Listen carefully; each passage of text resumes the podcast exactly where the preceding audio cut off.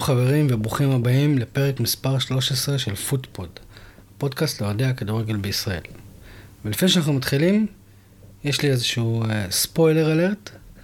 היום אני לבד, אז אם אתם לא בעניין של פודקאסט יחיד או דובר יחיד, אז אני לא אעלב אם פשוט תחצו על פוז ותחכו לפרק הבא כשיריב, שחר, שי או אורחים חדשים, יש אורחים חדשים שהצטרפו אלינו, אבל היום אני לבד.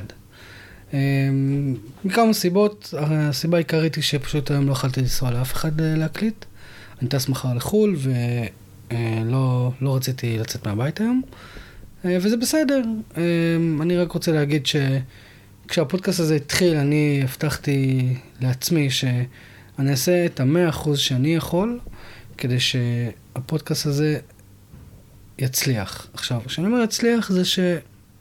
שאני נהנה ממנו, ואני חייב להודות שאני נה... מאוד נהנה ממנו. עם הזמן אנחנו גם צוברים יותר ויותר השמעות, לפי הסטטיסטיקות בספוטיפיי פחות, אז משהו כן מצליח פה. אז אני אמרתי לעצמי, כל עוד אני נהנה, אני כן רוצה להקליט פרק, בגלל שאני נותן מאה אחוז, וגם אם זה בא במחיר של להקליט לבד. אז אם אתם מחליטים להקשיב, להמשיך להקשיב, אז אני מאוד מעריך את זה. אני מבטיח לכם שבפרקים הבאים יריב יחזור, שחר יחזור, שי יחזור, וכמו שאמרתי בהתחלה, יש אורחים חדשים. אני מדבר עם כמה אוהדי קבוצות של הפרמייר ליג, של, של קבוצות באיטליה, קבוצות בבונדסליגה, אז, אז כן, אז היום זה סוג של one off, כמו שאומרים, אני לבד, ואני מקווה שתהנו. אז בואו נתחיל.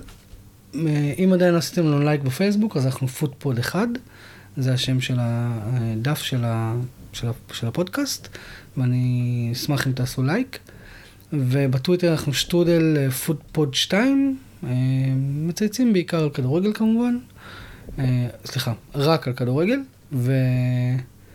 וכן נשמח אם תצטרפו, תעקבו. אני גם מחזיר עוקב בדרך כלל, אני מחזיר עוקב תמיד. כן, אז בעיקרון אני אדבר היום בעיקר על כדורגל אנגלי, אולי בסוף אני אגע טיפה בכדורגל ספרדי, ואם אנחנו נתחיל בעצם את מחזור חמש של הפרמייר ליג, אני הולך בסדר כרונולוגי לפי איך שמסודר באתר של הפרמייר ליג. המשחק הראשון היה ניו קאסל נגד לידס יונייטד, ניו קאסל ולידס יונייטד נפרדו בתיקו אחת, והאמת היא שאני שואל את עצמי שאלה מאוד ש... שחייבת להישאל, מה, מה קורה ללידס? הכוונה היא שבעונה שעברה הם די נכנסו לחיינו בסערה. עכשיו, אם אתם אוהדי יונייטד, אז אין, אין יותר מדי אהבה לקבוצה הזאת, בגלל ההיסטוריה כמובן. אבל אף אחד לא יכול להתכחש לעובדה ש, שלידס בעונה שעברה הייתה קבוצה בין המליבות בליגה. הם uh, משחקים כדורגל התקפי, uh, כולנו קוראים את הכתבות עליהם, ו- וכמה השקעה יש למאמן uh, בקבוצה. והייתה להם עונה ממש טובה, נכון, היו להם כמה הפסדים צורמים, אבל מצד שני הם תמיד סיפקו כדורגל מענה והיה כיף לראות אותם. והעונה הזאת, הם מקרטעים, הם כאילו עדיין, עדיין בהתחלה של הליגה, למרות שאנחנו נמצאים כבר במחזור חמש, וכן ציפינו שיהיו שם קצת, איך להגיד את זה? קצת ניצחונות יותר נכון, כאילו אם להיות ממש אה, בלנט. ולידס כרגע הם אה, בלי אף ניצחון בליגה, עם אה, שלושה תוצאות תיקו ושני הפסדים. והם יושבים כרגע במקום שבע עשרה. עכשיו אני יודע שעדיין מוקדם ויש, ויש זמן, אבל אני ציפיתי לראות את אה, לידס במקום אה, טיפה יותר גבוה בשלב הזה של העונה. אה, נכון, תכלס היו רק אה, חמש עשרה נקודות אה, בקופה, אבל... עדיין, חמש נקודות נראה לי שזה, סליחה, לא חמש נקודות, שלוש נקודות. זה נראה לי לא מספיק בכלל, במיוחד לא לאור מה שהיה עונה שעברה. וניוקאסל מצד שני, גם יריב וגם אני אמרנו, אחד הפרקים הראשונים של העונה באנגליה, שניוקאסל לאורך כל העונה היא איכשהו תילחם על נגד הירידה, ובכמה מחזורים האחרונים הם פשוט ייכנסו כנראה לאיזשהו ריצה מטורפת וינצלו ברגע האחרון, למרות שכרגע זה לא נראה טוב. גם הם בלי, בלי, בלי ניצחונות כרגע, עם שתי תוצאות תיקו ושלושה הפסדים, ובוא נראה מה יהיה שם. האמת שמניוקאסל אני לא מופתע, מלידס אני קצת יותר מופתע, אבל אני די מאמין שזה יתאזן בסופו של דבר. אין לי יותר מדי מה להוסיף על המשחק הזה, אני מודה שלא ראיתי אותו. אם אני עובר רגע למשחק הבא, יש לנו את וולפס וברנטפורד, ברנטפורד העולה החדשה, וולפס, שגם וולפס סיפקה לנו רגעים, לא, לא מעט רגעים מאוד מאוד יפים בעונה הקודמת, ובעונה שלפניה, עם כדורגל די מענה, ואיכשהו הם מוצאים את עצמם רק עם ניצחון אחד וארבעה הפסדים, ושוב, הם מפסדים לברנטפורד, העולה החדשה. לברנטפורד היה כרטיס אדום, והם עדיין ניצחו שתיים אפס. אני חייב להגיד שברנטפורד היא ההפתעה המרעננת של הליגה, so far, לפחות. כרגע אני לא... כאילו, אני לא רוצה שהם ירדו, אבל, אבל... שוב, אני די מאמין שבסופו של דבר בפרמייר ליג, דברים מתאזנים, בין אם זה לא באות, באותה עונה, זה קורה עונה אחרי זה. הדוגמה הכי טובה לזה היא שפילד יונייטד, שלפני שתי עונות הגיעה לפרמייר ליג וגם לקחה אותה בסערה. הם אף פעם לא נלחמו על מקום בליגת האלופות, אבל הם כן נלחמו עד הסוף על מקום באירופה. הייתה להם עונה ממש יפה, שיחקו כדורגל ממש יפה. ואז עונה לאחר מכן, פשוט הייתה להם עונה זוועתית, והם ירדו ליגה די מהר. ו... וזהו, אבל כאילו, זה נחמד לראות את ברנטפורד. להגיד שאני מצטער עבור וולפס, אני מצטער עבור וולפס רק בגלל שיריב שליש אוהד את הקבוצה הזו. אבל חוץ מזה, לא באמת אכפת לי מוולפס, גם לא מברנטפורד לצורך העניין, אבל... זה, זה כיף לראות שינוי מרענן. ברנטפורד כרגע יושבת במקום תשיעי, עם שמונה נקודות, שתי ניצחונות, שתי תוצאות תיקו והפסד אחד. וולס מנגד יושבת במקום שש עשרה, בדיוק מעל, מעל לידס, עם, כמו שאמרנו בהתחלה, ניצחון אחד וארבע, וארבע, וארבעה הפסדים. אם אנחנו ממשיכים למשחק הבא, הוא בעצם נוריץ' נגד ווטפורד. עכשיו אני רוצה רגע להעביר את עצמי לגבי נוריץ'. אין לי כלום נגד הקבוצה. אין לי כלום נגד האוהדים כמובן, אין לי כלום נגד השחקנים. כאילו, אם שואלים אותי מי השחקנים שם, הראשון שעולה לראש זה פוקי, וחוץ ממנו אני לא באמת עוקב אחרי הקבוצה. יחד עם זאת, אני, אני באמת לא יודע מה הם עושים בפרמייר ליג. זו קבוצה שהיא לא לרמה, כרגע נראית כמו קבוצת בנקר, כאילו, אם, אם, אם הקבוצה שאתה, שאנחנו עדים נמצאת ב, בתקופה לא טובה, אז בסדר, בוא נחכה למשחק מול נוריץ' ו, ונחזור לתלם שם עם שלוש נקודות. וזה העלה במחשבה. האם כדאי, או במקרה של נוריץ', האם היה נכון לעשות סוג של פלייאוף, כמו שיש בגרמניה? הרי בגרמניה יש, אני לא בטוח שזה, המספר הוא נכון ב-מאה אחוז, אבל יש שלוש יורדות, שניים מהם יורדות באופן אוטומטי, והשלישית משחקת פלייאוף נגד מי שסיימה מקום שלישי בליגת המשנה. עכשיו, שוב, יכול להיות שנוריץ' עלתה מהמקום הראשון מהצ'מפיונשיפ, אבל תראה, הקבוצה הזאת פשוט לא לרמה, היא, היא מבישה. עכשיו, סבבה, באיזשהו שלב מנצ'סטר יונייטד, הקבוצה שאני אוהב, תשחק נגדה,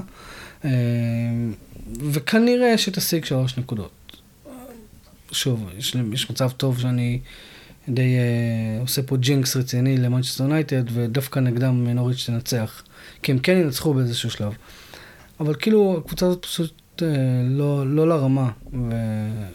והתיאוריה שיריב ואני העלינו באחד הפרקים הראשונים, שיש שם איזשהו סקנדל להרוויח מכל המענקי העלייה והירידה האלה, מתברר יותר ונכון, יותר ויותר כנכון, לפחות בעיניי. ווטפורד ניצחה, שלוש אחת. ווטפורד, אני מאמין שהם כן יהיו במאבקי הירידה.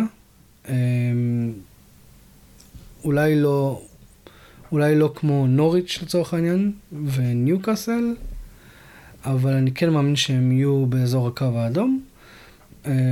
די קשה להגיד מי יהיה שם. אני, אני כן יכול להגיד שנוריץ' וניוקאסל יהיו בוודאות, כנראה שגם ברנלי. בוא נראה, בוא נראה. ואם מדברים על ברנלי, ברנלי פגשה את ארסנל, וארסנל הצליחה להשיג שתי תוצאות ניצחון רצופות, עם שש נקודות כרגע על הלוח, שזה יפה. תראו, בין אם אתם מועדים ארסנל או לא, בין אם אתם צופים בארסנל פן טי וי, ואם אתם לא, אז לכו תראו שם כמה פרקים וקצת תיקרו מצחוק. אבל ארסנל בעיניי מייצגת את כל מה שהכדורגל של פעם, כשמעלים את המושג כדורגל של פעם. עכשיו, אני לא מדבר על שנות ה-תשעים, אני מדבר על שנות ה-אלפיים, לפני עשר שנים, אפילו לפני חמש, שש שנים, שארסן ונגר עדיין היה שם, וארסנל כן שיחקה כדורגל יפה, והיא כן צריכה למשוך שחקנים, אולי לא מהטופ העולמי, אבל אבל כן, כן היו שם שחקנים טובים. ג'ירו נתן שם את התקופה הכי יפה שלו, ווילשר נתן שם את ה... צ'ק ווילשר שנתן שם עונה, כמה עונות מאוד מאוד יפות. וזה כאילו, שוב, היא, היא לא... היריבות שנוצרה בין מנצ'סטר יונייטד לארסנל היא יריבות שנבנתה בשנים האחרונות. נדבר ב-חמש עשרה שנה האחרונות. שהיה את פטריק וירה ורוי קין ומנצ'סטר יונייטד וארסנל, הם אלה ש... הן אלה שנאבקו על התארים במשך תקופה. אז כן יש שם יריבות, אבל, אבל השנאה הספורטיבית כמובן היא לא, היא אפילו לא קרובה למה שיש בין אוהדי מנצ'סטר יונייטד למנצ'סטר סיטי או, או מנצ'סטר יונייטד ל... ל... לליברפול. אז כן, כאילו, שוב, אני לא שמח, כי אני לא אוהד את הקבוצה, אבל נחמד לראות שהם חוזרים לעצמם, וארסנל כרגע יושבת במקום שלוש עשרה, שתי ניצחונות ושלושה הפסדים, שש נקודות, וברנלי, כמו שאמרנו, יושבת במקום תשע עשרה. אני די מאמין שברנלי תישאר באיזה... באותם אזורים, וארסנל תגיע למקום, לטופ, לטופ סיקס לפחות. לא לפחות, לטופ סיקס זה המקסימום שיכולים להשיג. מנצ'סטר סיטי וסאות'המפטון נפרדו ב-אפס אפס. עכשיו, זה מעניין, כי מנצ'סטר סיטי די התפוצצה בשבועות האחרונים על קבוצות. הפקיעה, הייתה שם חמישייה, הייתה שם שלישייה, הקבוצה... היו די גלים של, הנה, מנצ'סטר סיטי לא הצליחה להחתים חלוץ, אבל עדיין הם יודעים לשים את החמישה שערים ושלושה שערים, ושחק כדורגל יפה, כי בואו נודה בזה, הם משחקים כדורגל יפה.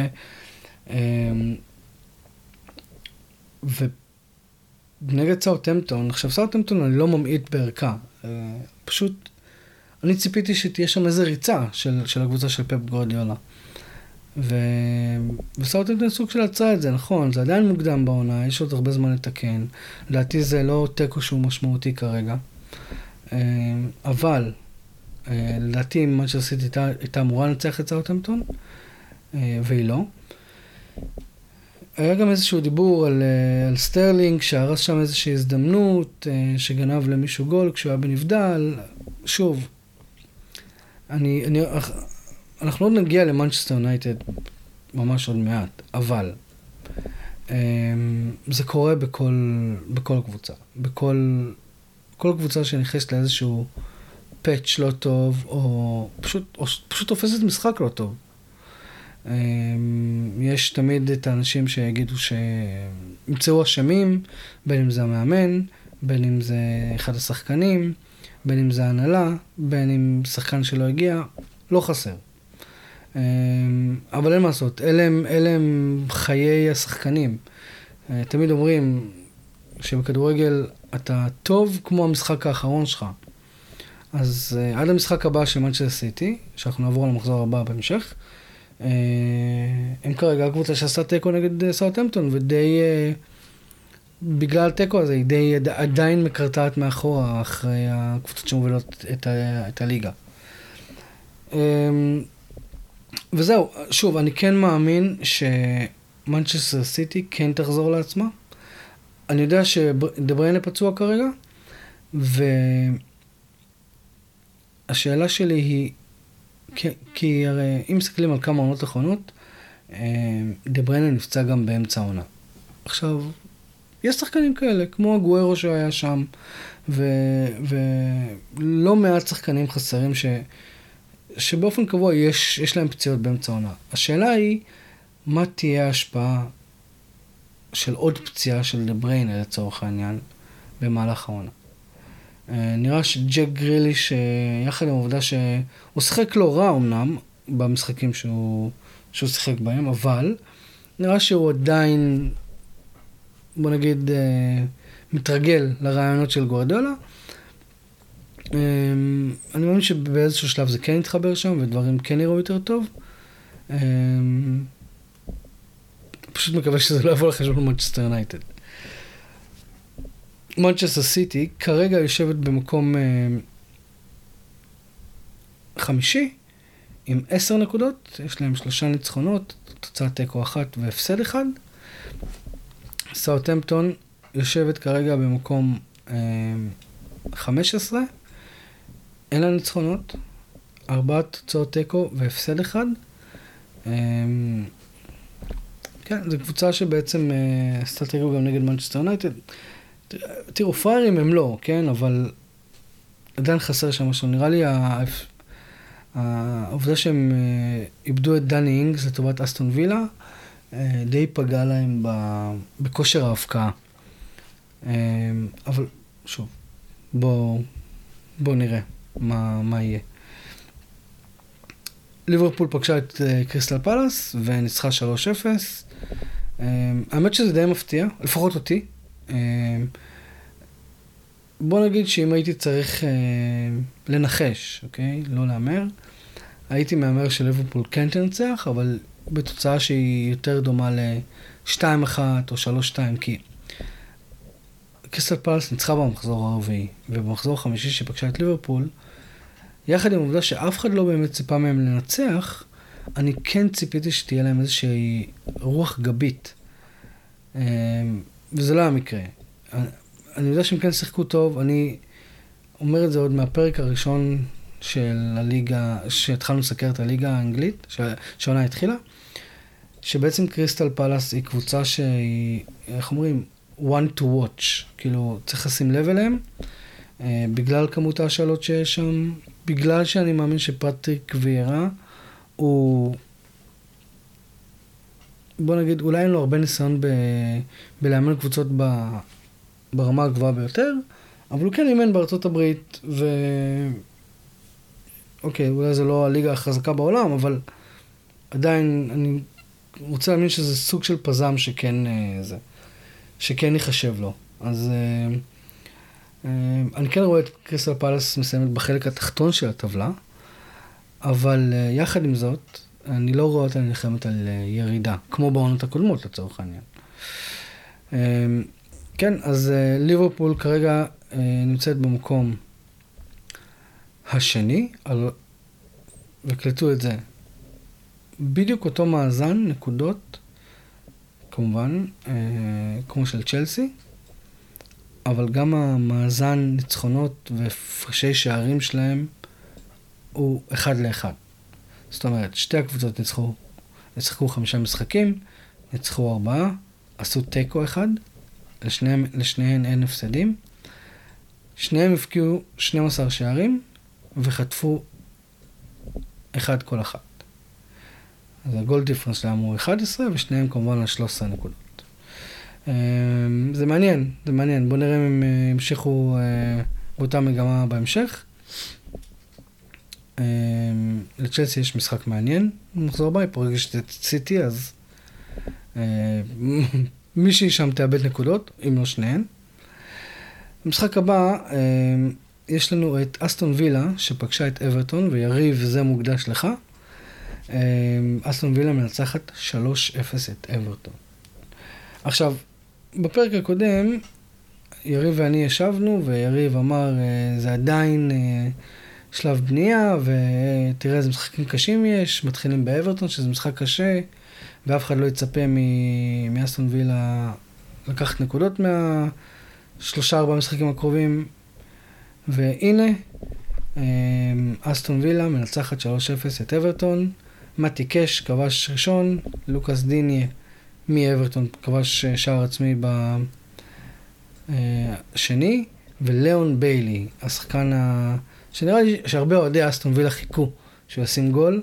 לדעתי זה הולך להיות אחד השחקנים הכי, הכי מרגשים שהגיעו לפרמייר ליג. בוא נגיד לא לקבוצות הטופ סיקס. זה, זה שחקן ששמו נקשר בעבר עם... עם מנצ'סטר יונייטד ועוד קבוצות, הוא הגיע מלברקוזן, הוא מהיר, הוא טכני, יש לו בעיטה, הוא היה קצת פצוע בהתחלה, אבל עכשיו נראה שהוא חוזר לעצמו. לדעתי לידי אסטון וילה יש הרבה מה להתרגש ממנו, ועד שכחו שדני אינגס לא, לא שם גול, הוא נראה שהוא די נעצר שם, אז אני, יריב, אני כן צופה לאסטון וילה,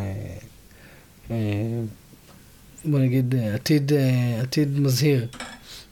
לפחות העונה. משחק הבא, ברייטון פגשה את לסטר, וניצחה שתיים אחת. עכשיו, דיברנו על זה בפרקים קודמים, ויריב גם העלה את זה. ברייטון היא די קבוצה שלאט לאט סוג של מקבעת את מעמדה כקבוצה ש... שהיא המרעננת הרשמית, זה אחד, ושתיים, היא הקבוצה שבעצם תתחריה להיכנס, אני לא יודע אם לטופ סיקס, אני רוצה להגיד טופ סבן, או מקומות באירופה, או, או איזשהו, איזושהי ריצה באחד הגביעים, יש שניים, יש את ה-אף איי קאפ ואת הליג קאפ, שאגב, שוחק אתמול, יום, יום שלישי, והיום, בזמן הקלטה, יום רביעי, תראו, אני קראתי ביורוספורט הכתבה לפני כמה ימים, שהכותרת שלה הייתה כזאת.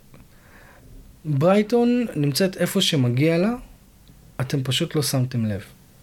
וזה, וזה באמת כאילו די מייצג את הדעה של רוב האנשים על ברייטון, כי, לא יודע, כשאני שומע ברייטון, אני שומע קבוצה הגנתית שמעיפה כדורים, משחקת בונקר, נגד הגדולות ונגד הקטנות, נלחמת תמיד על ירידה, אבל זה ממש, ממש לא, לא המקרה. יש שם, קודם כל הבעלים של ברייטון, הוא אוהד מושבע של ברייטון, ושופך לא מעט כספים, הם די מחתימים שחקנים עם הרבה הרבה מוח, עם הרבה ביג דאטה, הם חוקרים את השחקנים, שוב, כאילו, כשזה מגיע לכדורגל, מרכז עולמי זה מנצ'סטר יונייטד, אז אני יודע מה קורה במנצ'סטר יונייטד. אז להגיד כמו מנצ'סטר יונייטד, אני בטוח שיש עוד קבוצות שעושות את זה, אבל כמו מנצ'סטר יונייטד, כי מנצ'סטר יונייטד משתמשת בביג דאטה, כבר, כבר כמעט לא שולחים סקאוטים, סתם לראות שחקנים, בלי שיש עליהם איזשהו מידע מקדים שהגיע, ו, ונראה שזה מתחיל להתחבר להם, כי אם זוכרים, הם ענו לפני שלוש עונות, אני רוצה להגיד, או ארבע עונות, ובהתחלה נכון, כמו כל העונות החדשות, הם די דשדשו, אבל לאט לאט דברים מתחילים להתחבר להם. והנה, יש להם פתיחה מדהימה לעונה הזאת, ומשום מקום, זה, שוב, לא יהיה פה לסטר, הם לא יסקו באליפות. בואו נשים את זה על השולחן, ובואו נוציא את זה רגע מה, מהמשוואה הזאת. אוקיי? הם לא עסקו באליפות, ואני אפילו ארחיק ואומר שהם לא ייכנסו לטופ פור. יחד עם זאת, אם הם שירו כמו שהם עכשיו משחקים, אני לא רואה סיבה שהם לא, לא יסיימו, מקום חמישי, שישי. ואחרי השקעה כזאת, גם של הבעלים, גם של, ה, של המאמן, גם של השחקנים שהגיעו לשם, מגיע להם אירופה, דווקא הייתי רוצה לראות את, עכשיו שאני חושב על זה, הייתי רוצה לראות את ברייטון משחקת ב, ב, באירופה ליג. שוב, אני לא רואה אותם זוכים באירופה ליג, אבל אתה יודע, אתם יודעים, לכל אוהד מגיע שהקבוצה שלו תשחק באירופה באיזשה, באיזשהו שלב. וברייטון, הנה, הם, הם לאט לאט מתקדמים לשם. לסטר, מצד השני, אני עדיין אומר שהפציעה הזו הנוראית של פופנה הייתה בעצם הדבר ששבר את הספיריט של הקבוצה הזאת. להזכירכם, במשחקי קדם העונה, לסטר שיחקה נגד איזה קבוצה ספרדית, ופופנה היה ליד השוער שלו בכלל, השוער שלו בדיוק נתן לו איזה כדור או משהו כזה, ובא החלוץ של הקבוצה הספרדית, אני אפילו לא זוכר איזה קבוצה ספרדית, אני, בגלל זה אני לא אומר את השם שלה, עשה עליו טאקל, אחד המכוערים ששבר לו את הרגל, סיים לו את העונה, במשחק ידידות. אני אמרתי את זה בעבר ואני אומר את זה שוב. דבר כזה, צריך ללכת לשחקן המתקל ולהגיד לו, אתה יכול לחזור שחק, רק מתי שהשחקן שפצעת חוזר שחק. ככה, כשבמשחקי ידידות דברים כאלה קורים, אז אתה יודע, אתם יודעים, שחקנים אולי יחשבו קצת יותר, לפני שהם יורדים לטאקל כל כך מסוכן במשחק כל כך חסר משמעות. אני לא יודע, שוב, אולי הדעה שלי קצת קיצונית, אבל אני בטוח שזה לא הסיבה היחידה לאיך שלסטר נראית. לסטר יושבת כרגע במקום שתים עשרה, עם שתי ניצחונות ושלושה הפסדים. וברייטון נמצאת במקום רביעי, בדיוק אחרי מנצ'סטר יונייטד, עם ארבעה ניצחונות, ללא הפסדים, ותוצאת תיקו אחת. סליחה, סליחה, ארבעה ניצחונות, ללא תוצאות תיקו והפסד אחד. ויש להם שתים עשרה נקודות. אז כן, בוא נראה מה יהיה עם ברייטון ו- ולסטר. ואם אנחנו מגיעים עכשיו למשחק, שוב, לפחות בשבילי, זה היה המשחק המרכזי.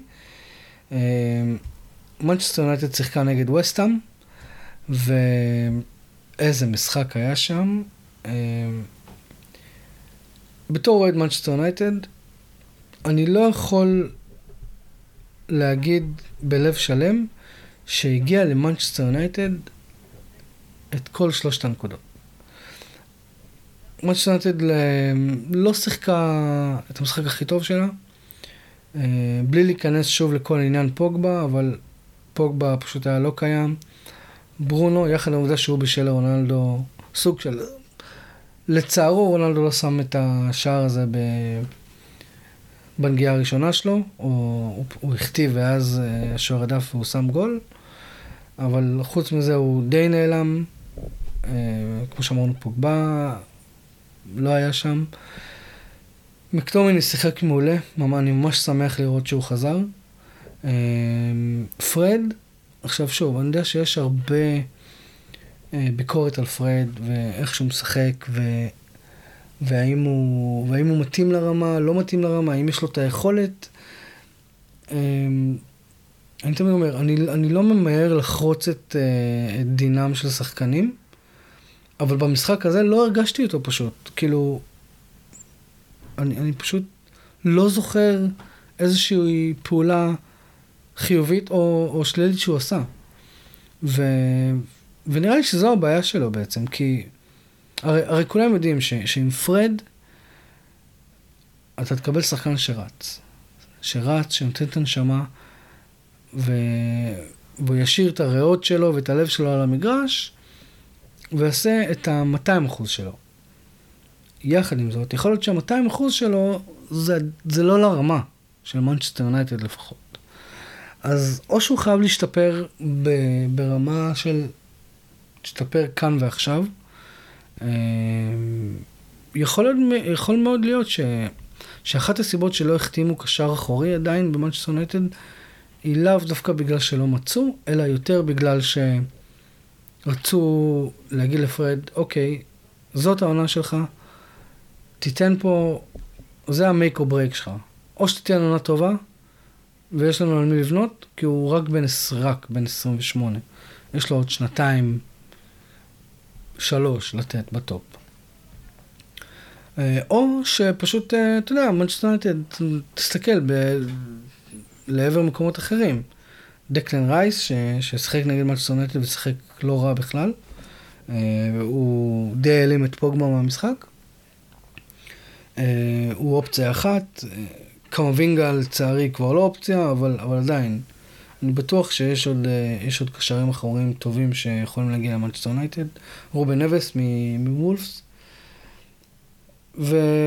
וכן, והנה, רונלדו פותח בעוד, בעוד משחק, משחק תשעים דקות, הוא שם, שם גול, גול, גול משמעותי, להזכירכם, ווסטהאם הובילה אחת אפס,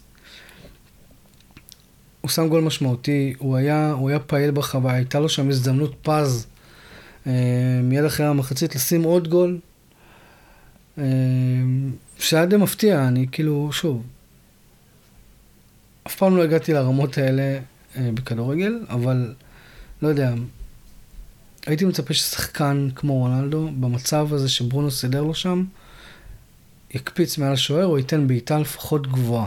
כי, שוב, אני לא, אני לא שחקן, אני לא שופט, אני לא יודע מה עבר לו בראש, אבל השוער סוג של השתתח הרבה לפני ש... שהבעיטה. עכשיו, שאני אומר הרבה לפני זה, זה שתי שניות, שזה, שזה די הרבה זמן. הוא, די, הוא עשה סוג של גליץ' כזה לעבר הכדור, ו, ורונלדו בחר לבעוט שטוח ופגע בו. זה יותר, הכדור פגע בשוער מאשר הוא עצר אותו לדעתי, אבל לדעתי היה צריך להיות שם גול, אבל בלי להתעכב על זה יותר מדי, אבל רונלדו היה מאוד מעורב, הוא, הוא דחף את הקבוצה, וכמובן השווה את התוצאה, ו, וזה היה נראה שווסטהאם די היה טוב לה עם, ה, עם האחד אחד הזה, ובאיזשהו שלב זה פשוט הגיע ל... ל למצב שגם, שוב, סוג של מעיפים כדורים, אבל שוב, אני, אי אפשר, אי אפשר לשפוט. אי אפשר לשפוט, אה, כשרואים אה, שחקנים, כן, שחקנים בין הטובים בעולם עומדים מולך, אז כן, לפעמים הגיימפלן הוא פשוט לשרוד את המשחק הזה ולא לצאת בשן ועין, או לנסות להוציא נקודה. אז באחד אחד זה היה די נראה ש... ווסטהאם הייתה שמחה, למרות שקצת לפני הגול של ג'סי לינגארד, שנגיע לעבוד שנייה, היה להם איזשהו ספל ממש נחמד של, של החזקת כדור, והם ניסו לצאת קצת קדימה, ואז הם שוב הסתגרו טיפה מאחור. ואז הם קיבלו בעצם את הגול ש, של לינגארד כבש, שהיה גול מדהים. אני חייב להודות שקודם כל, מי שבישל לו היה מטיץ', ו... וזה הדבר האחרון ש... זה, זה די נוגד את כל מה שאמרתי פה בפרקים האחרונים, ו... ו... הייתי מופתע שזה פשוט מטיץ', כי דיברתי... קודם כל דיברתי נגדו, כמובן ב...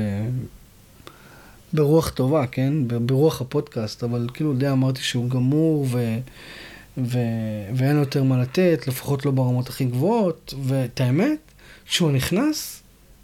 הוא יצב את המשחק, אני יכול להבין למה סולשר יכניס אותו, הוא יכניס אותו כדי, בשביל, בגלל הניסיון שלו, בגלל היכולת אה, קצת להרגיע את המשחק כשמובילים, אה, שת, אה, ש, סליחה, שמחפשים גול, אה, אולי אין לו את המהירות ב, ברגליים, אבל בהחלט יש לו את המוח, המשחק נרגע יותר, אה, זה בעצם מה שעצר את, ה, את הספל הטוב של ווסטהאם. והוא כמובן נתן את, ה, את הפס, שזה היה פס לא רע בכלל, לג'סי לינגארד. ג'סי לינגארד קיבל את הכדור בצד שמאל, חתך ימינה ופשוט שם את הכדור בחיבורים, זה היה מדהים, כמובן קפצתי. עכשיו, יש על זה הרבה דיבור, על שחקנים שלא חוגגים נגד אה, קבוצות לשעבר שלהם. אני לדעתי, זה, זה עדיין, זה, זה דבר יפה. זה סוג של, אה, של, אה, של הבירות קצת בכדורגל, כי להזכירכם, עונה שעברה כשג'סי לינגרד הגיע לווסטהאם במחצית העונה, ווסטהאם היא זאת שסדרה לו את ההזמנה לסגל אנגליה. עזבו אתכם שהוא נופה בסוף, זה, זה קורה, בסדר? אבל הוא, הוא הגיע בזכות זה לסגל אנגליה, הוא נתן עונה ממש יפה, בחצי עונה נתן תשעה שערים, זה מרשים, זה משהו ש... לא נראה לי שהתקרב אליו במנצ'סטר יונייטד. אם אני לא טועה, הייתה לו רק עונה אחת של, של עשרה שערים, או משהו כזה, או שני עשר. וווסטהאם די שמו אותו חזרה למפה. ובלי ווסטהאם, יש מצב שאם הייתה לו עונה גרועה בווסטהאם, לדעתי בכל אופן, לדעתי הוא היה מועבר הלאה בקיץ הזה, כנראה לווסטהאם, או לקבוצה אחרת. והעובדה שהוא לא חגג, זה, זה מאוד יפה. זה מאוד יפה, ולמרות שברונו שם ורונלדו די דחפו אותו לעשות את החגיגה שלו, והוא נשאר בשלו. הוא גם צייץ אחרי המשחק, תודה רבה לאוהדים על, על הקבלת פנים. כן, בסדר גמור, אני די סבבה עם זה. וכמובן המשחק לא נגמר אז, כי הרי מנצ'סטר יונייטד חייבת לתת לנו קצת התקפי לב ולהוריד לנו קצת שנים מהחיים. אז... בדקה ה-תשעים ושלוש לדעתי, הגבהה מצד ימין, צד שמאל של מנצ'סטר יונייטד, פגע ללוק שואו ביד. איך שזה קרה, כאילו, אני לא רוצה להגיד, הייתי בטוח שזה יהיה פנדל, אבל זה היה די ברור שזה הולך להיות פנדל. האמת היא שאני בכלל לא יודע למה השופט אה, הלך להסתכל בוואר, אה, כי כמו שאתם יודעים, קודם כל אנשי עבר מדברים איתו באוזניה, וזה היה די ברור שזה הולך להיות פנדל. עכשיו, אני חייב כאילו לשתף מה, מה עבר לי בראש. אז כמה דברים. קודם כל, אני חושב על גמר הליגה האירופאית בעונה שעברה. דויד דחיה לא מצליח לגעת אפילו בפנדל אחד מתוך אחד עשר שניבטים לעברו. ללא שום קשר, השוער הזה, פעם אחרונה שהוא עצר פנדל, הייתה בשנת אלפיים ושש עשרה. אנחנו היום ב-אלפיים עשרים ואחת, זה לפני, לפני חמש שנים, הוא עצר פנדל. ועכשיו, אני לא מפסיד משחק של יונייטד בליגה. ווואלה, אני אמרתי, די, הנה, יאללה, טקו. אפילו לא ציפיתי ש, שדחי יעצור את הכדור הזה. ואז קרה משהו שדי... אני בסטייט אוף מיינד של דחיה לא הוצא את הפנדל הזה. אם הכדור הזה הולך למסגרת, זה גול. ואז קרה משהו ש... שתמיד יושב לי. עכשיו, אני לא יודע אם זה בגלל הקשר הישראלי או לא, אבל... הנלקה בגמר ליגת האלופות של צ'לסי נגד מנצ'סטר יונייטד, כשאברהם גרנט אימן את צ'לסי, התראיין כמה שנים אחרי זה ואמר, אני לא מבין את אברהם גרנט הזה, הוא, הוא שלח אותי לבעוט פנדל בלי להתחמם בכלל. והוא זה שהכתיב, ואז, ואז יונייטד הפקיע ו, וניצחה, או, ש, או שנראה לי שהוא הכתיב ויונייטד ניצחה. לא, סליחה, הוא הכתיב, ואז נראה לי אנדרסון שם, או, או משהו כזה. בכל אופן הוא אמר שכאילו הוא בעט פנדל בלי להתחמם, והוא לא מבין את זה, הוא לא מבין את אברהם גרנט. ואז ראיתי את מרק נובל, נכנס לבעוט פנדל. ואז אמרתי, אם יש איזשהו סיכוי שהפנדל הזה ייעצר, שוב, אני עדיין תשעים וחמישה אחוז ממני, היו, הייתי בטוח ש, שזה, שזה גול. אבל אמרתי לעצמי שאם יש איזשהו סיכוי, זה, זה עובדה, זה החזירתי די למקרה הנלקה, ו... ומרק נובל נכנס בלי לעשות אה, שניית חימום. אה, אני לא יודע למה מויס אגב הכניס אותו, כאילו, באמת, אם מישהו יכול ליצור איתי קשר ולהסביר למה. אני בטוח שהיו אנשים שיודעים לבנות פנדל על המגרש. ואז קרה הדבר שלא האמנתי שיקרה, מרק נובל, נובל בעת לצד ימין שלו, שזה צד שמאל של דחיה, ולא האמנתי שהכדור פשוט לא נכנס, קפצתי כמובן, עפתי, ומנצ'סטר יונייטד השיגה את שלושת הנקודות האלה, ואני חייב להגיד שהדבר שהכי אהבתי לראות, זה את ה... איך כל הקבוצה בסוף רצה לדחיה, וכולם כמובן חיבקו אותו, ואתה יודע, ואתם יודעים, ונתנו לו כאלה מכות על הראש, מכות עידוד, אבל מה שאהבתי אפילו יותר, זה שאיך שכל הקבוצה התחבקה בתור קבוצה. אפילו סולשר בא לשם, כמעט ידביק לדחי הנשיקה שם. ו... ווואלה, זה משהו שלא היה. זה משהו שלא היה במנצ'סטר יונייטד. וזה מוביל אותי לדבר הבא שרציתי לדבר עליו, שהוא בעצם, אם אתם אוהדים יונייטד, אני בטוח שיש הרבה מכם שלא אוהבים את סולשר, וחושבים ש... שהוא לא מאמן המתאים, כי, כי, כי אתם רגילים לפרגוסון, או שאתם חושבים שמנצ'סטר יונייטד, למנצ'סטר יונייטד מגיע, מגיעים את המאמנים הכי טובים בעולם, ו- ויכול מאוד להיות שאתם צודקים, אבל תעמדו מאחורי הקבוצה שלכם. הפירות של סולשר נקטפים בימים אלה. ו... ואולי זה לא מגיע עדיין בצורת אה, ניהול משחק טובה, ואולי זה לא מגיע עדיין בצורת אה, ניצחונות אה, מרהיבים, אבל תראו איך הקבוצה נראית. זה משהו שלא היה במנצ'סטר יונייטד משנת אלפיים ושלוש עשרה, כשאלכס פרגוסון פרש. זה לא היה תחת דיוויד מויס, זה לא היה תחת ונחל, ובטח ובטח שזה לא היה תחת מוריניו. סולשר החזיר את מנצ'סטר יונייטד לקבוצה. סבבה, אין בעיה. היה לו רכש ש- ש- שתמך בו, ו- ואף אחד לא, לא אומר שהוא עשה את זה עם רק משחקני נוער, ובנה את המועדון, לא, אבל, אבל תראו איזה, איך הקבוצה נראית בתור קבוצה. אני אישית חושב ש, שסולשר מדהים, אני מקווה מאוד שיתנו לו עכשיו חוזה, עד שנת אלפיים עשרים וחמש, לפחות, לעוד שש שנים, לא יודע, ת, תנו לו חוזה, תנו לו חוזה כי, כי בסופו של דבר, הוא יזכה בתואר עם מנצ'סטר יונייטד, וזה יהיה על הפ... על הפעם ועל חמתם של לא מעט אוהדי מנצ'סטר יונייטד, אבל זה יקרה. אם לא העונה הזאת, זה יקרה בעונה הבאה. אני לא חושב שיפטרו אותו, אם הוא לא יזכה בתואר העונה. תעמדו מאחורי הקבוצה, זה מה שאני רוצה להגיד. בואו נעמוד כולנו מאחורי מנצ'סטר יונייטד. זו קבוצה שהיא בדרך הזו לגדולה. וחוץ מזה, אין אף מאמן שהוא כרגע זמין. שהוא יותר טוב מסולשר, לכאורה, אוקיי?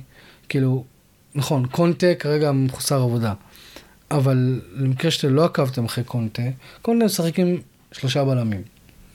ובמנצ'סטר יונייטד, ב- סליחה, בשחק עם שלושה בלמים, צריך שלושה בלמים ברמה מאוד גבוהה, צריך שני מגנים שהם בעצם מגני כנפיים, שהם עולים ויורדים בתור שחקני כנפיים, כל המשחק. אוקיי? אז את שתי אלה. והמגני כנפיים האלה בעצם מבטלים את שחקני הכנפיים שלך. עכשיו, מנצ'סטר יונייטד, אם קראתם את הביוגרפיה של פרגוסון, הוא, הוא אומר בה, הוא אומר, מנצ'סטר יונייטד תמיד אהבה שחקני כנפיים. תמיד. ואם אין לכם אותה, דברו איתי, אני אשאל בשמחה. תמיד... מנצ'סטר יונייטד תמיד אהבה שחקני כנפיים. אז מה, מה, מה עושים עם השחקני כנפיים האלה? אם קונטה מגיע, הוא שחק עם שלושה בלמים טובים, שלדעתי כיום אין לנו אותם במועדון. אני אוהב את לינדלוף, אבל אין מה לעשות. ורן ומגווייר יותר טובים ממנו, אוקיי? שני מגנים שהם בעצם, זה נקרא ווינגבק, סבבה? זה, יש לך לפטבק ויש ווינגבק. אז הווינגבק הזה הוא בעצם שחקן סטייל אשלי יאנג, מישהו שעולה ויורד, מישהו ששורף את הקווים מלמטה ועד למעלה. עכשיו, לוק שואו, איכשהו אני רואה אותו עושה את זה, ו... כי זה מה שהוא די עושה היום, עם, ה... עם הקשר, עם השחקן כנף השמאלי של מנצ'סטר יונייטד, בין אם זה רשפורד, מרסיאל, סנצ'ו, זה סוג של לוק שואו מגיע מהקו, וה... והשחקן בצד שמאל הופך להיות עוד שחקן התקפה מרכזי, בין אם זה חלוץ, אם תחת לחלוץ, או, או כל דבר אחר, והוא עושה את הפעולות בקו שמאל. בצד ימין, כמה שאני אוהב את טואן ביסאקה, זה לא סוג שחקן שיש לנו היום. סליחה, לא לנו, למנצ'סטר יונייטד. זה לא סוג שחקן. הגנתית, לדעתי, הוא המגן ימני הכי טוב בעולם. אין, אין, אין, הוא שני ל, ל, לאף אחד. התקפית, בין אם אני... אני או אנחנו נרצה להודות בזה, הוא פשוט לא, הוא, הוא לא שם עדיין. הוא צעיר עדיין, לא לשכוח, כן? בין עשרים ושלוש, עשרים ושלוש, כן. הוא בין עשרים ושלוש, יש עדיין לאן להשתפר, הוא פשוט, התקפית, הוא עדיין לא שם. זה אחד. מה, מה, ומה עושים עם כל השחקני כנפיים שיש עכשיו במועדון? יש את סנצ'ו, יש את uh, גרינווד, שיכול לשחק גם באמצע, יש את מרסיאל, שגם יכול לשחק באמצע, יש את רשפורד, יש, יש את, את הבחור הצעיר, הממש טוב, אל, אלנגה, אם אני לא טועה, אנטוני אלנגה. מה עושים איתם? מה, אז מעבירים אותם הלאה? אתם מוכרים את רשפורד עכשיו? הרי אי אפשר שיהיה גם את מנצ'סטר, גם את קריסטיאנו רונלדו חלוץ, וגם את רשפורד. אז, אז מה? אז, אז יש לנו עוד שלוש, ארבע שנים של בנייה? שנתיים, שלוש. את, אתם מוכנים לחתום על זה עכשיו? אני לא. אני, לדעתי, מנצ'סטר יונייטד עברה את, את, את הווילדרנס, ו, וזהו. עכשיו זה, זה המאני טיים של הקבוצה. עכשיו הקבוצה תתחיל, הקבוצה כבר עברה את התהליך בנייה. נכון, זה עדיין, זה, אני, כמה שאני וצולשר, זה עדיין עונת מבחן שלו, גם, אבל אם הוא לא יצליח, לא יפטרו אותו, לדעתי, בכל אופן. אז יש את אנטוניו קונטה, שנמצא כרגע בשוק, אבל שוב, מנצ'סטר יונייטד לא מוכנה מבחינת חומר השחקנים שיש לה בשביל, בשביל להכיל את אנטוניו קונטה. מי עוד יש בשוק? מי, זידן? אני לא חושב שזידן הוא, הוא, ה, הוא המאמן הנכון להביא למנצ'סטר יונייטד. זה מאמן ש... שוב, אני, אני תמיד משווה לסולשר, בגלל שסולשר זה מי שיש לנו היום. למנצ'סטר יונייטד, וסולשר אוהב את המועדון הזה. אחד הדברים שהיו הכי חשובים לו זה לבנות אותו מחדש, ואני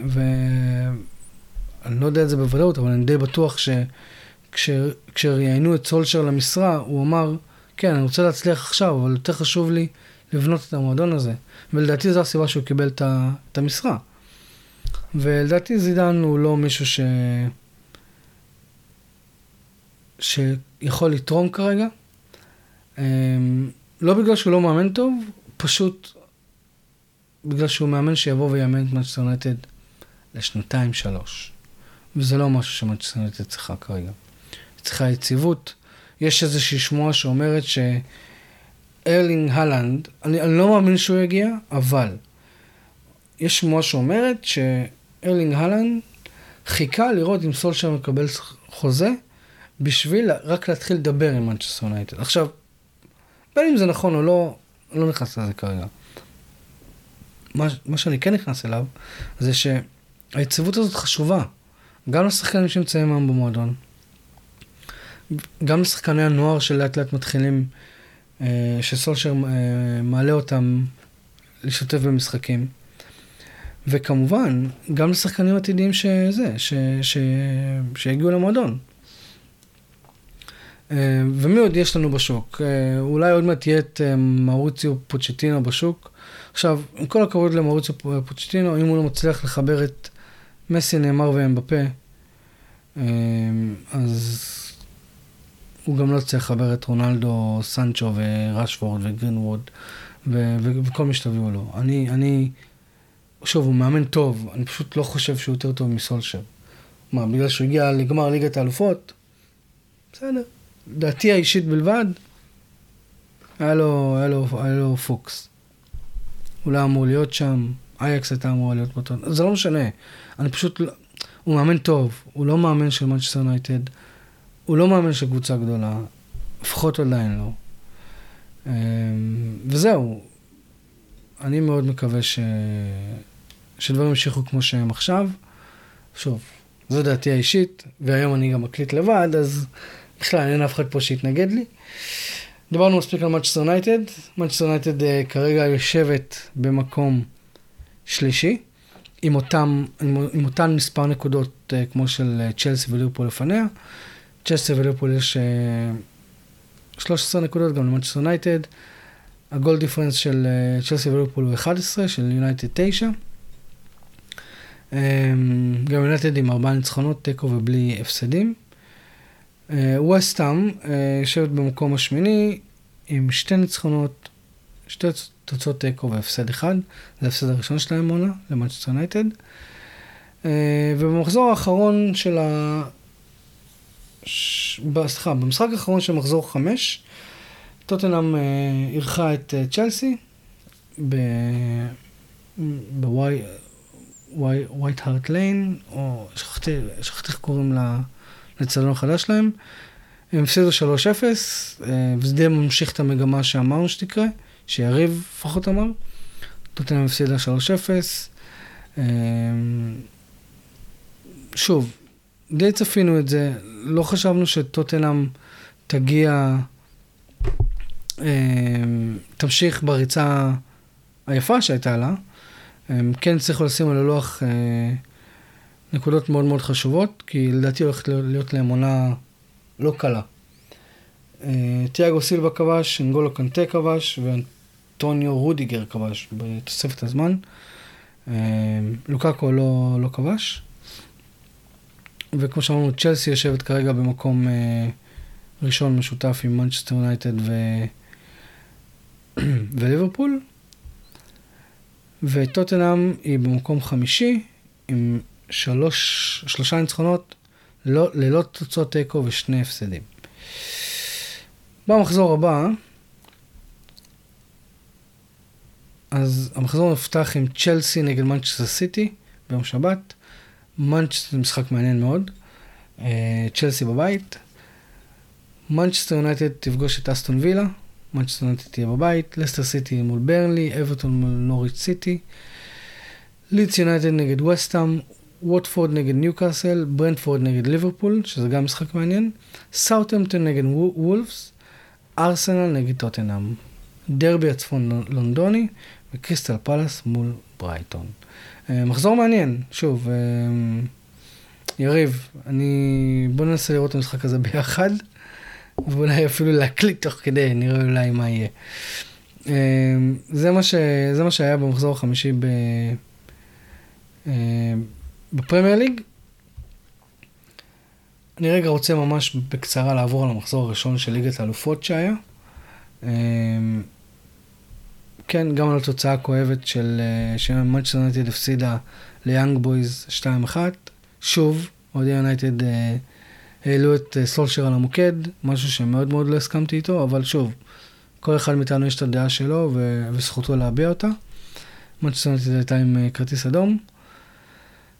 ויאנג בויז ניצחה שתיים אחת, סביליה ורדבול זלצבורג נפרדו ב-אחת אחת, ליל ווולפסבורג נפרדו ב-אפס אפס, ויאריאל ואטלנטה נפרדו ב-שתיים שתיים, שזו תוצאה מעולה למנצ'סטר יונייטד, לאור ההפסד הצורם. צ'לסי ניצחה את זנית סנט פטרסבורג אחת אפס, יובנטוס ניצחה את מלמו שלוש אפס, ביירן מינכן סוג של הביסה, אני לא יודע אם שלוש אפשר לקרוא לזה הביסה, אבל הביסה את ברצלונה שלוש אפס. דינמו קייב ובנפיקה נפרדו ב-אפס אפס, בשקטש הפסידה לדורטמונד שתיים אחת, שריף, המשתפת החדשה ביותר במפעל הזה, ניצחה את שכתר דונייסק של, של שגרנו מנור סולומון שתיים אפס, ריאל מדריד לאט לאט ממשיכה בשאלה ומנצחת אחת אפס את אה, אינטר מילאן. אתלטיקו מדריד ופורטו נפרדו ב-אפס אפס, קלאב ברוז' ופריס סן ג'רמן עם כל הכוכבים נפרדו באחת אחת, וליברפול ומילאן, ליברפול ניצחה את מילאן שלוש שתיים, משחק מטורף מה שהיה שם. מנצ'סטר סיטי ניצחה את לייפציג שש שלוש, וספורטינג הפסידה לאייקס חמש אחת. בעיקרון זהו, תקשיבו, אם נשארתם עד כה, אני כרגע מקליט במשך חמישים וחמש דקות. אם נשארתם עד כה, אני, אני חייב להגיד שאני מאוד מעריך את זה. כמו שאמרתי בהתחלה, אתם כבר יודעים, אם אתם הגעתם עד פה, אני היום לבד, אני אשתדל שזה לא יקרה הרבה, אבל זו פעם ראשונה שאני מקליט לבד, ואני כן אשמח שדברו איתי, תנו לי פידבקים, תגידו לי, תשפר את זה, תשפר את זה. אני יודע שאמרתי הרבה, אה, הביטחון שלי להקליט לבד הוא עדיין לא, לא בשמיים. הנה עוד אחד. אני כן רוצה להגיד תודה רבה, אז תודה רבה לבריידטה על הציוד הקלטה, תודה רבה לדן מיכלין שסיפק לי את המיקרופון, תודה דן, תודה רבה לאנה בורחן על הלוג המתאים שהכינה לנו, ותודה רבה למושיקו שלום אחי, שהכין לנו את הפתיח המדהים. חברים, תודה רבה רבה שהקשבתם לי הפעם, ואנחנו נתראה בפרק הבא, פרק ארבע עשרה של פוטפוד, להתראות.